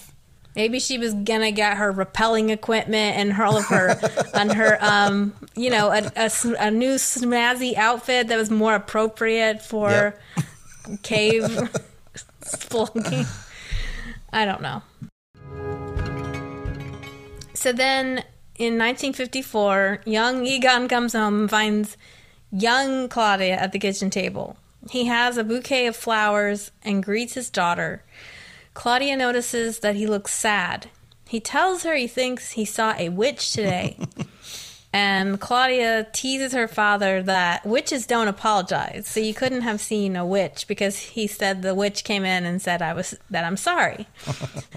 she then notices the flowers and tells him the world doesn't deserve him, just like her older self did. And Egon feels really uneasy about these two conversations. Yeah, you can see it on his face he he's starting to question weirdness in this woman who showed up in his office. I I'm I'm now that I think about it, I'm glad she showed up and did that thing because it gave him and his daughter this little moment to um mm-hmm. to connect and have a little joke together. Yeah. Again, the yeah. future dictating the past. Have we talked about the um have we talked about the movie Aftersun? No, I've never heard of it. Okay, per- permit me just a moment here to like um I guess I'm sort of promoting the movie Aftersun too, but like I feel like that movie for for me kind of captures what you're talking about here. Is that in this movie the a girl and her father go on vacation to Sicily. It's somewhere Sicily or something. Anyway, they're on this lovely vacation and they're just doing nice things together. But the guy is really depressed and the girl is like not exactly aware of that fact, but she knows something's off. And they're having these conversations, and we're watching this sort of recorded. A lot of it is recorded footage shot on a video camera, sort of okay. like camcorder memories. And so the you know, we realize later the girl is watching it in the future. So for part of the movie, so Okay. it's like we have this younger girl, and at the same time, the older girl is becomes a presence also, and it's like this concept of with parents and kids, you can never hold each other at the same time. Like when you're a parent, you're the one who's taking care of your child. And then so there's this an uneven balance, right? The uh-huh. parent is the caretaker, the child is the one that's cared for. Then you grow up and there's this reversal. And sometimes it's not until you're an adult and your parents might even be dead or you know, or um, becoming senile, that you start to see them really clearly and you can start to care for them. But it never happens at the same time that you Right. can like love each other equally. There's always this sort of imbalance. And that's that's kind of what you're talking about here with with Claudia. You know, Claudia is a young girl here. She doesn't really know what's going on with her father. Now, as an older woman, she kind of wishes she could reach out through time Right. and and do something nice for him. And I guess that this was her attempt to do that. So Claudia really can reach through time. However, he doesn't realize she's his daughter. You know, Sure. he, he has no knowledge of that. So the moment for him isn't quite as poignant, but for Claudia, it's probably very poignant that here I'm gonna I'm gonna reach out to my father, but does he think about this moment when he thinks about this moment he might just be thinking there's that batty old woman you know think remember that weirdo showed up in my office Right. um so yeah it's just it's a it's a very that's a really great movie to kind of talk about this um it's sort of a time travel movie without it being time travel because it's all realistically done Yeah, that's neat. So I guess she's like seeing like all these clues that she wished she picked up on in these videos. yeah Sounds great. The Aftersun. Mm-hmm. S U N or S O N. s-u-n Okay, great. Yeah. Okay. So back to the back to the recap. Um, old Egon goes to visit Ulrich again in 1987. This time he shows Ulrich the photo mm-hmm. of Mikkel. Ulrich ends up in a rage and almost chokes Egon. And it's kind of unclear what Egon's plan was. So he was he was showing him this and like you mentioned he almost seems to be bonding with him he starts Right. to talk about kids and how you know he just starts to talk about what it's like to be a parent and um you know like he's reaching out to Ulrich which is crazy he thinks does he think that maybe by showing him this picture it might raise Ulrich's sympathies enough to get him to confess. Like maybe he can get him to feel bad about Right. like the fact that he took somebody's kid away. But Ulrich, if for him it's like, hey, you took my kid away from me, like it's your fault. Or maybe he was just calling his bluff to see what happened. It is a perception And- game because Egon could have Yeah. been like, "This is it. Like my, uh, like this is the key. This is one of the keys to like solve my case, so my life means something." So I think that that's kind of the angle he was coming from. Like I get to solve this big case finally. He forgot that like you know Ulrich has a lot of feelings and emotions tied in, and he gets Mm-hmm. he gets to see Ulrich's perspective now. Yeah. Yeah, it's kind of like you would like to think that Egon could sympathize with Ulrich, but he als- he's only really seen him as an animal, you know. Kind of, yeah. Well, I mean, he kind of proves his case right here, right? Ulrich, that is. Yeah, but you know, okay, like again, like if you were in it anyway, if Egon was a more this is what I'm saying about Egon, okay? Like he might be a good person, quote unquote, trying to do the right thing, but he is emotionally emotionally stunted. Like he doesn't oh, because if he could, you know, like he could have gotten Helge to talk to him. He could have gotten. Um, I mean, he got Jonas to smile that one time, but like the way he approaches people is so tonally deaf. Hmm. I mean, if you wanted to get Ulrich to confess, if you really if you're like okay let's go with the fact that this is this guy's kid you know how should i talk to this guy who's like missing his kid? Like what did what do you expect him to do? I mean he's up he's thinks this is his child. Like he doesn't have any he doesn't he just doesn't have the mental capacity to empathize with anybody else. Okay. um, so that's I don't know. It makes me mad because yeah, now it's yeah. just now it's just like yeah. Oh well, Ulrich. He I think he's an animal and he is an animal. Animal, but like Egon brings that out in people because he's just.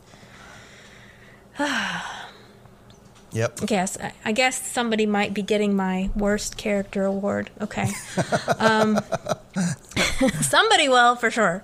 Uh, did you want to say anything about this scene, Steve? Uh, no. Nope. Okay. I mean, I didn't have Um, anything poignant to like to bring into the conversation, so I'm not gonna pretend to. Okay, okay. So, in 1954, young Tannhaus is visited by old Claudia. Finally. The time machine isn't ready for her yet. He wants to know what it's for. In fact, so he doesn't say the time machine, he just is like the, the machine. Um, he just gave her, he just followed these blueprints that he's following. And this is where she says something like, you know, you'll have plenty of time to put this together. You got 33 years or something like that, right? Yeah. Like, and I like the fact um, that it's that it's Jonas who fills in the gap here. It's like Claudia gave him the blueprints, mm-hmm. and then Tannhaus explained how it worked, but without Jonas in the middle of all that, it wouldn't be possible. So I think it's cool that how he kind of pops up in the middle of this whole transaction and provides like the missing information that they need, which is like how the thing actually works. And he didn't build it and he didn't design it, but he's the one who knows how it works. Yeah. Yeah. Um we've got Jonas and Claudia are almost like silent partners. Yeah. I mean, Yes. cuz like we we see him listening to her tapes Mm-hmm. in different but they're like they're kind of having this conversation in different time periods and then here again Claudia and Jonas are both doing interactions with Tannhaus that are leading to this creation of these machines. Um, so it's kind of it's interesting. Like if Claudia and Noah are enemies, then like Claudia and Jonas are like best buds or like Yeah, without even knowing partners, you know. yeah. So then our musical interlude, Melody X by Bonaparte. Helge prays with the St. Christopher pendant. Egon looks at the Kreator record. Ulrich looks out a window holding Mikkel's photo. Greta watches Helge praying. Egon comes downstairs to find Doris and Agnes having drinks. and middle aged Claudia loads some ce- cesium into the machine. Yeah, so middle aged Claudia here is.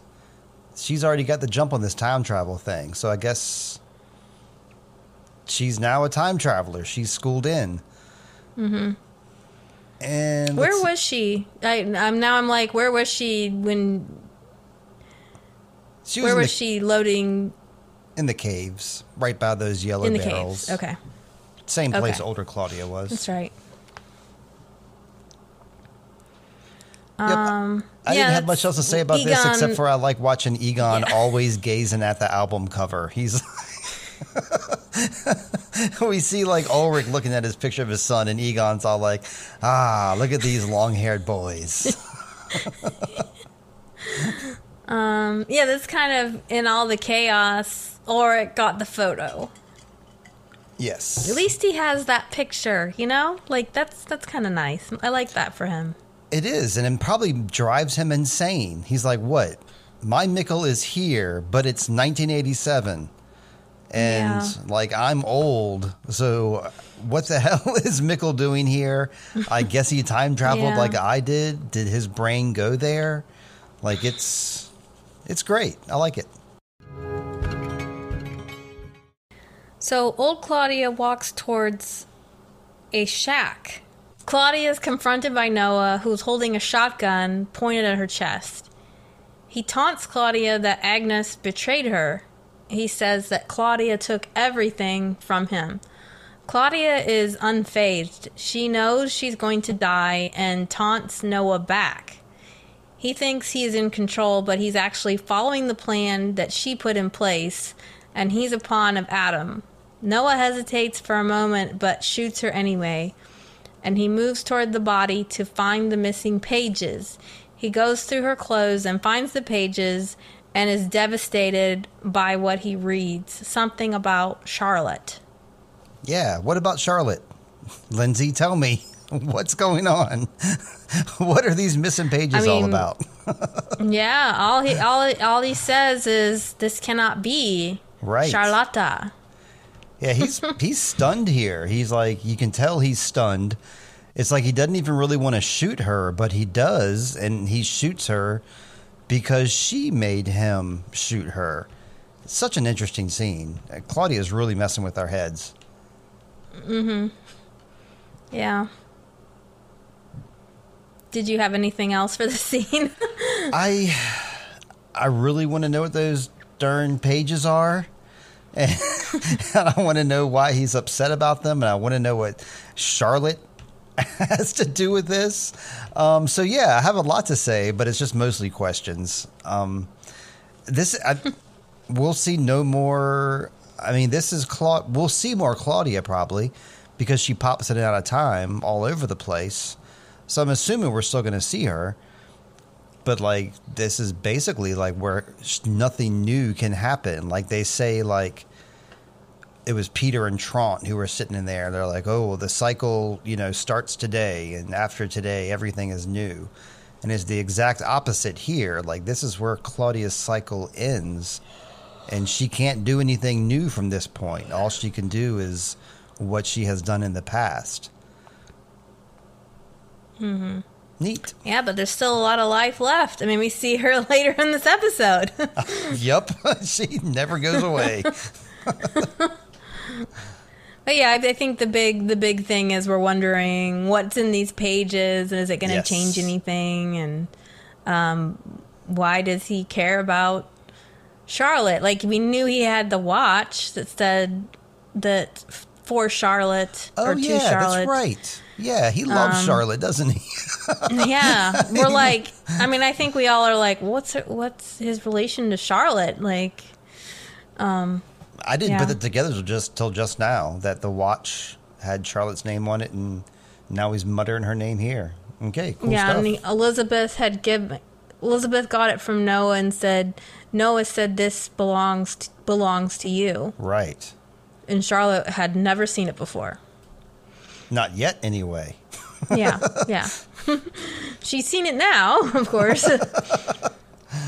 All right, so then 1954, Agnes sits beside the bed of Tronte.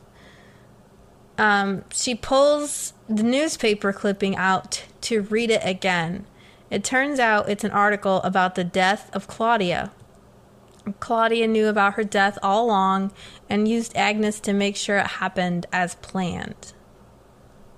So yes, Agnes is on is doing Claudia's thing for her, and kind of telling Noah some lines. I guess I don't know. But yeah, Noah's shaking right now, so he's um he's he's fair game to be to be manipulated. I think because he's his world's been shaken. So in 2020, Claudia stands outside the home of older Regina. Her cancer has gotten worse and has taken a toll. And uh, when I when I first watched this scene, I was like, "What? What is the deal?" But I guess this is this is the first time she's seen um, cancer Regina. You Yes. know, like this Claudia last when when this Claudia last saw Regina, she was telling her how much she liked her hair and how grown up she looked. Oh man. Okay. Yep. And Regina takes off her headscarf and has no hair. And Claudia just she cries when looking at her daughter and her mind filled with regrets and thoughts of wasted time. Probably thoughts of like um, the correlation between cancer and that power plant too, perhaps. Mm, the barrels. Yeah, and Egon, Egon, excuse me, um, you know, is a cancer victim as well. Uh, I don't remember him hanging out by those barrels, but um, I mean, I definitely have seen Yeah. um, Bernadette really close to them, and we know Waller drives them around.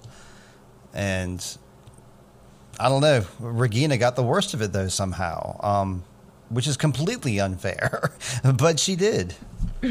yeah, that, well that's true and and Claudia just found out today her father has cancer.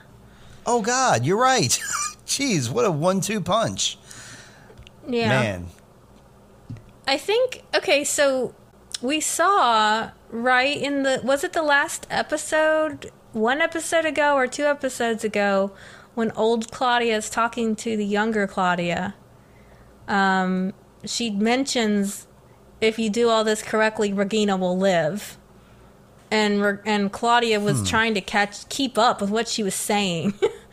um, so I guess I kind of thought she knew something was up with Regina because that was already mentioned and thrown out there. Weird. But I, mean, guess maybe well, Regina does she- live. I mean, she's alive up till this point. So, she's up. Yeah, but she when um when the Claudias are talking to each other, right? That Yeah. scene when she gives her the machine, and then she takes the machine, and then she has she digs it up later. Yeah, she she's just dumping. She does that all that info dumping, and she says something about, and if you do it all correctly, Regina will live. You know, um, right. so So yeah, okay. Well, that ties right into some of my um my questions I have for you uh, when we when we wrap this up. Okay, so we have just one more scene, and um, 1921, I think. I have a question mark next to what time period it is. I think because right. when when when Adam is in this Sic Mundus layer, I'm I'm never sure what time it really is, like what year it is. Um, Noah goes to speak to Adam. Adam asks if Claudia had the pages, and Noah says no. So Noah is now lying to Adam, perhaps realizing that Adam may not be his ally after all. It's got to be something about those pages because I don't know why else Mm-hmm. he would be lying to Adam here, and it's obvious he's lying. Jeez, it's so obvious. You think so? I mean, come on. That's the worst lie. That's the worst lie face I've ever seen. Um, but yeah, obviously those pages say something that that you know breaks Something Noah's about faith Charlotte. from Adam. Yeah, something about Charlotte. Um, Adam is here saying, you know, we do everything for family. He's talking about connections and how we, you know, we have to do everything for our family. I'm thinking the the only family I know about Noah right now is is Agnes, and they don't really seem like they're like helping each other out right now too much. Doesn't and does Adam here say something about people get what they deserve? That's how the episode ends. Yes. Yeah. I don't. Uh, something else about Agnes too is like it seems like this her her episode. This episode, her the thing she's here for is to break up the Tiedemann family, and then to pass this information from Claudia to Noah, which shakes Noah's faith. So she's a real power hitter. It seems like she's she's doing some real time damage. Yeah, I think this is the biggest um this is the episode we see Agnes in the most. yes. So yeah, what are But your yeah. what are your closing thoughts here? This like a, this is a Tiedemann family episode, and we have both Egon and Claudia that are hoping to do right by their kids and make attempts to reach out. and we're getting to see Egon and Claudia in like several different time periods here, and each attempt is their attempts are thwarted by barriers that are put in place long ago, Right. and Claudia always has come across so cold and businesslike. And here the ice kind of cracks both in how Yeah. she tries to close the gap between her and her daughter and finally by her father. But she sort of lacks the skills to kind of like Egon. she kind of lacks the skills to be close to somebody. Um, hmm, yeah. and you know you got on my case last week um, steve for not reading my notes you know reading like my thoughts so i'm going to i'm gonna wax a little bit here Yeah, i was thinking about the scene where she walks in on her mother and agnes and that must have been quite a shock for her and maybe impacted her ideas on love intimacy and conflict Yeah. so she knew her mother was keeping secrets from her father. Those secrets involved sexuality. She then starts to like hit on Tronte and, you know, wants to do things with him that he, she's probably way too young to like have been doing. She didn't really feel as if she could talk to either of her parents. She um she seems to be kind of close to her father when she's young. He's he definitely they have a level of intimacy, intimacy together but then again she he's not the one that's mainly home. She's mainly Right. home with her mother. He's never there. yeah. And um so like she learned that love is about secrets and lies. She never really learned then how to discuss difficult things with her own daughter. And um Egon has also spent most of his life obsessing over the cases he couldn't solve and the Right. marriage he couldn't save. So he may have neglected his daughter for a time. We saw that he was, we know he was a drunk. Um, so maybe he was emotionally available, and that made Claudia unable to form meaningful relationships with other people. So there's just there's just a lot of um, you know, there's a lot of I feel like a lot of the Tiedemann dynamics are kind of explored in this. Um, I'm definitely making some some wild jumps here, but it's like I feel like this explains a lot about this family's ideas about marriage and sex and um yeah. I'm um with Claudia. I it it seems like she wants to make things right, and that's what you were saying. She her older self tells her younger self she can save Regina. She wants to make sure Regina's safe, which is kind of like what um what Adam was saying at the end of this episode. Like you know, we do everything for our family. So it seems like Claudia is her whole goal here is to kind of make things right, I guess, with Regina because she mm-hmm. knows that, you know, something's going to happen. So she's trying to stop that somehow. So that kind of seems like she wants to change time. Am I kind of on the right path so far, maybe? Yeah, I think she wants to find a way to change things, but there's Right. there's all this the, there's all the confusion with the schools the schools of thought, right? About like Right. some That's- people are like it's better to leave you need to leave time alone or Right. is it like I want to change the future and the past? Yeah, Claudia knows that some kind of thing happened at the power plant last year, and maybe she wants to even change that too. I don't know. Um, jo- Jonas also wants to change the future, and I think the future that he wants to change is the the apocalypse. Um, because you know that's what that's what Stranger Jonas is always talking about, and the younger Jonas is you know seems like he has the same goal. He's listening to the tapes of Claudia, and he's trying to change time and make things right. And HG is kind of playing a part alongside the two of them, Claudia and Jonas. Mm-hmm. So then on the other side of that, we've got Noah, and it seems that he he wants to control time, or is I, I'm kind of unclear of what his like motive is, because it's like he's willing to kill kids to make something, make it happen, to make time travel happen, but it's like he wants to control time, and we know he's being led by Adam. And Adam's whole thing is like allowing things to happen as they should. So I really don't understand Adam and Noah's agenda whatsoever. Well, their agenda has something to do with paradise. You know, like Yeah. if we um the cycle beginning and then paradise we'll get to paradise and like elizabeth in the future was doing the same thing like if um if we're faithful Oh, right. the pa- the passage to paradise will open so i think that's um Okay. That's what they're promising people, and that's what they're saying. Helge wants to make it stop. I know that's his Yeah. whole thing.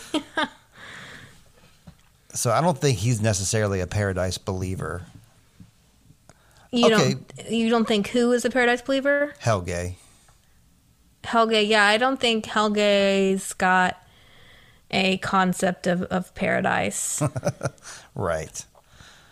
Okay. All right. So they have this this basic like um we're just going to call it a concept, an abstract concept of paradise. They can't really explain what it is, but it's better than this, I guess, right?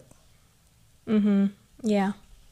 Okay. That's I, I, I, at this point, then I'm more on Team Jonas and Claudia and HG. Then it's not that I want to change time, but I certainly don't. You know, I mean, I guess you could you could say the same concept is like of heaven, right? Like, Yeah, I view Adam and Noah's um, thing is that they're they're they're what they're wanting to happen is similar to the concept of an afterlife. You know, like yeah, yeah, if we're if we like suffer well then we will earn our way to paradise and there's Okay. you know the painting the um the souls of the damned you know that, that that's in the that's in the parlor that they're always looking at is like enduring this hell um or enduring this life of hell in order for a greater afterlife Um, okay. Well, good. I'm I'm glad I brought that up then because that gives me a better understanding now of seriously of of, of where they're coming from. Well, dang. Um, I guess we're going to get into our favorite characters and our least favorite characters, Lindsey. And neither one of us have uh, have come to the table with anything um, prepared, so we're uh, we're cuffing it, as they say. Do you want me to go first? Do you want to go first? I can go first because I'm ready. I'm Great. ready. Great. sure. okay, so my favorite character for this episode is going to have to be Claudia. Okay.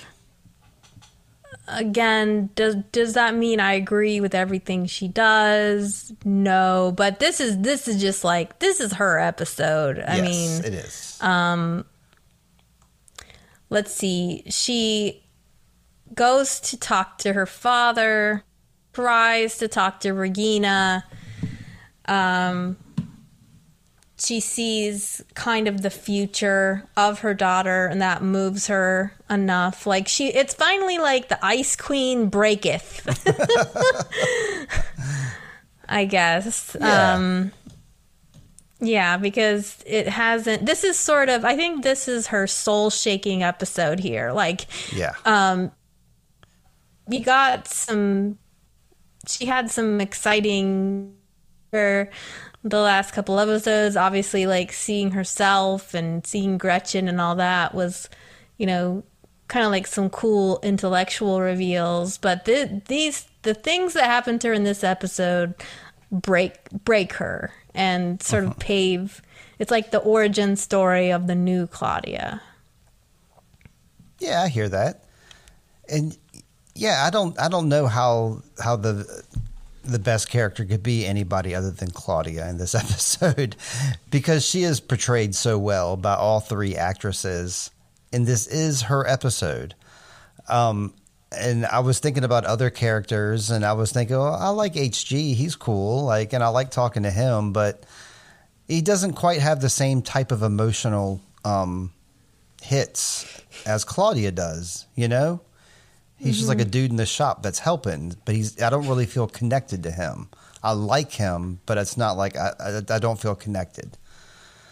So I'm gonna I'm gonna piggyback and copycat and all that kind of stuff.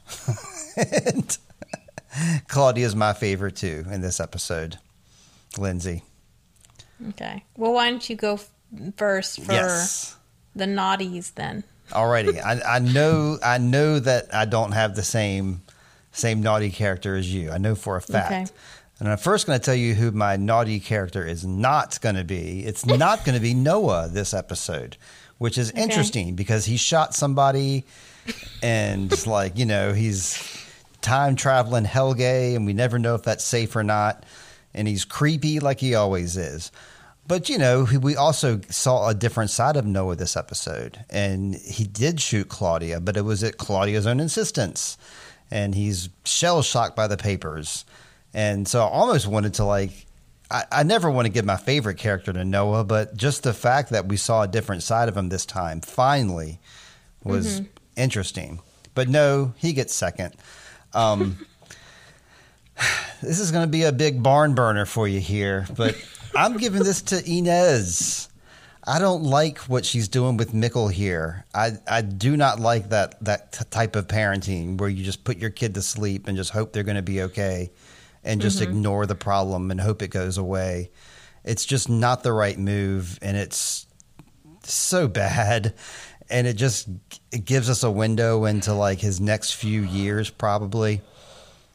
I- I'm not liking this Ines, so so she's on my list mm-hmm. this episode. I am 100% in support of this. like, I have no issues at all with um, with you giving her this award. Yeah. Good deal. How about you? She, yeah, I, I just before I before I share that, I Oh, sure. want to say about Ines. I feel like she's one of those people that's like a little Miss Perfect, and but yeah, she's got she's got flaws too, and her flaw is her like flaw her um her weak spot is Mikkel. She this is she's at her worst when it comes to like the choices she makes for him um, very caring woman, very like you know, but yeah, she's she like enables his his suffering. Yeah. Um, yeah, so yeah, anytime he tries to talk to her, she's just like, "Buckle up, son. I know. It's all good." That's also apparent this episode too. Like I didn't really notice it as it was happening, but now looking back, I'm like, oh, she's kind of always been this way. Yeah. Um. Okay, so my worst is gonna go to Egon again. Ah, You've Egon, given, you've Egon, given the Egon. best character in the past. Now you have. I gave him a honorable mention, I think, because I was, I did, I, I might have given it to him once, but I, I know I at least gave him the honorable mention because I was like, I thought of some good things he did in one episode. Um, yeah, I don't know. I just, I think he just has no, like, I don't know if I need to say anything else. He has no empathy towards Ulrich. If it's, they say that if you want to, like, if you really want to catch your enemy, you need to like understand how they think. And I just don't. my favorite, my favorite uh, detective of all time is Robert Goren from Criminal Law and Order: Criminal Intent. And what I love about him is he can relate to anybody, and he catches, he gets most people to confess by being a complete idiot. Um, but he gets into people's heads and understands the, how they see the world. And this is just something Egon lacks. All right. He's well, yeah, emotionally gave- stunted. Yeah, you gave the worst last week as well. And yep, you're right. You gave him an honorable mention back in episode eight. but yeah, we gave him the worst episode back in episode seven. He's never he's never been on the top. He was worse in episode three. so he's he's he's never made it on top. I was wrong about that. That's he, his name keeps coming up because we keep saying he sucks. so there you go.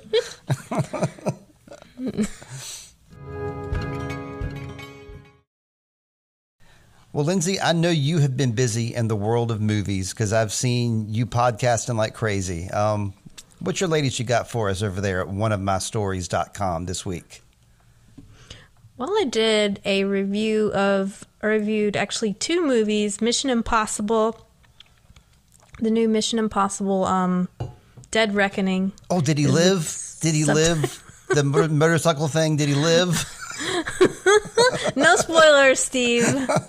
Um, as well as an independent horror movie called Brooklyn 45. That's a Shudder original. We re- reviewed uh, both of those this week. So that is that is all I I completed. Um, still need to do my curtain raiser for Fantasia Fest. Still uh, need to put out our Wawa podcast. um, but hopefully you'll see both of those this week. All right, good deal. How about you, Steve? I was going to say it seems to me like you're always busy, but then there, you always talk about stuff you also haven't done on top of things that you have done. so I don't know. Big kudos to you. I, I, it seems to me like you're you're getting a lot done. Um, I don't really have any plugs this week other than this podcast and my own music. So, um, you know, give us give us a shout at uh, Sweet Child of Time Pod at gmail.com or check our Instagram, which is Sweet Child of Time Pod, or shoot, maybe uh, maybe be like Dylan E and go on to Spotify again and give us another good review and another good comment on episodes because he's hitting us up again this week. Thank you, Dylan. I very much appreciate it. Um, but yeah, check us out. Thank you very much. And we're going to get out of here now. So, everybody, I hope you all find some water and shade. And Lindsey, that goes to you too. I hope you always find water and shade. Steve, I hope you find some water and shade too, buddy. Thanks, pal. Until next time, have a good one. Bye.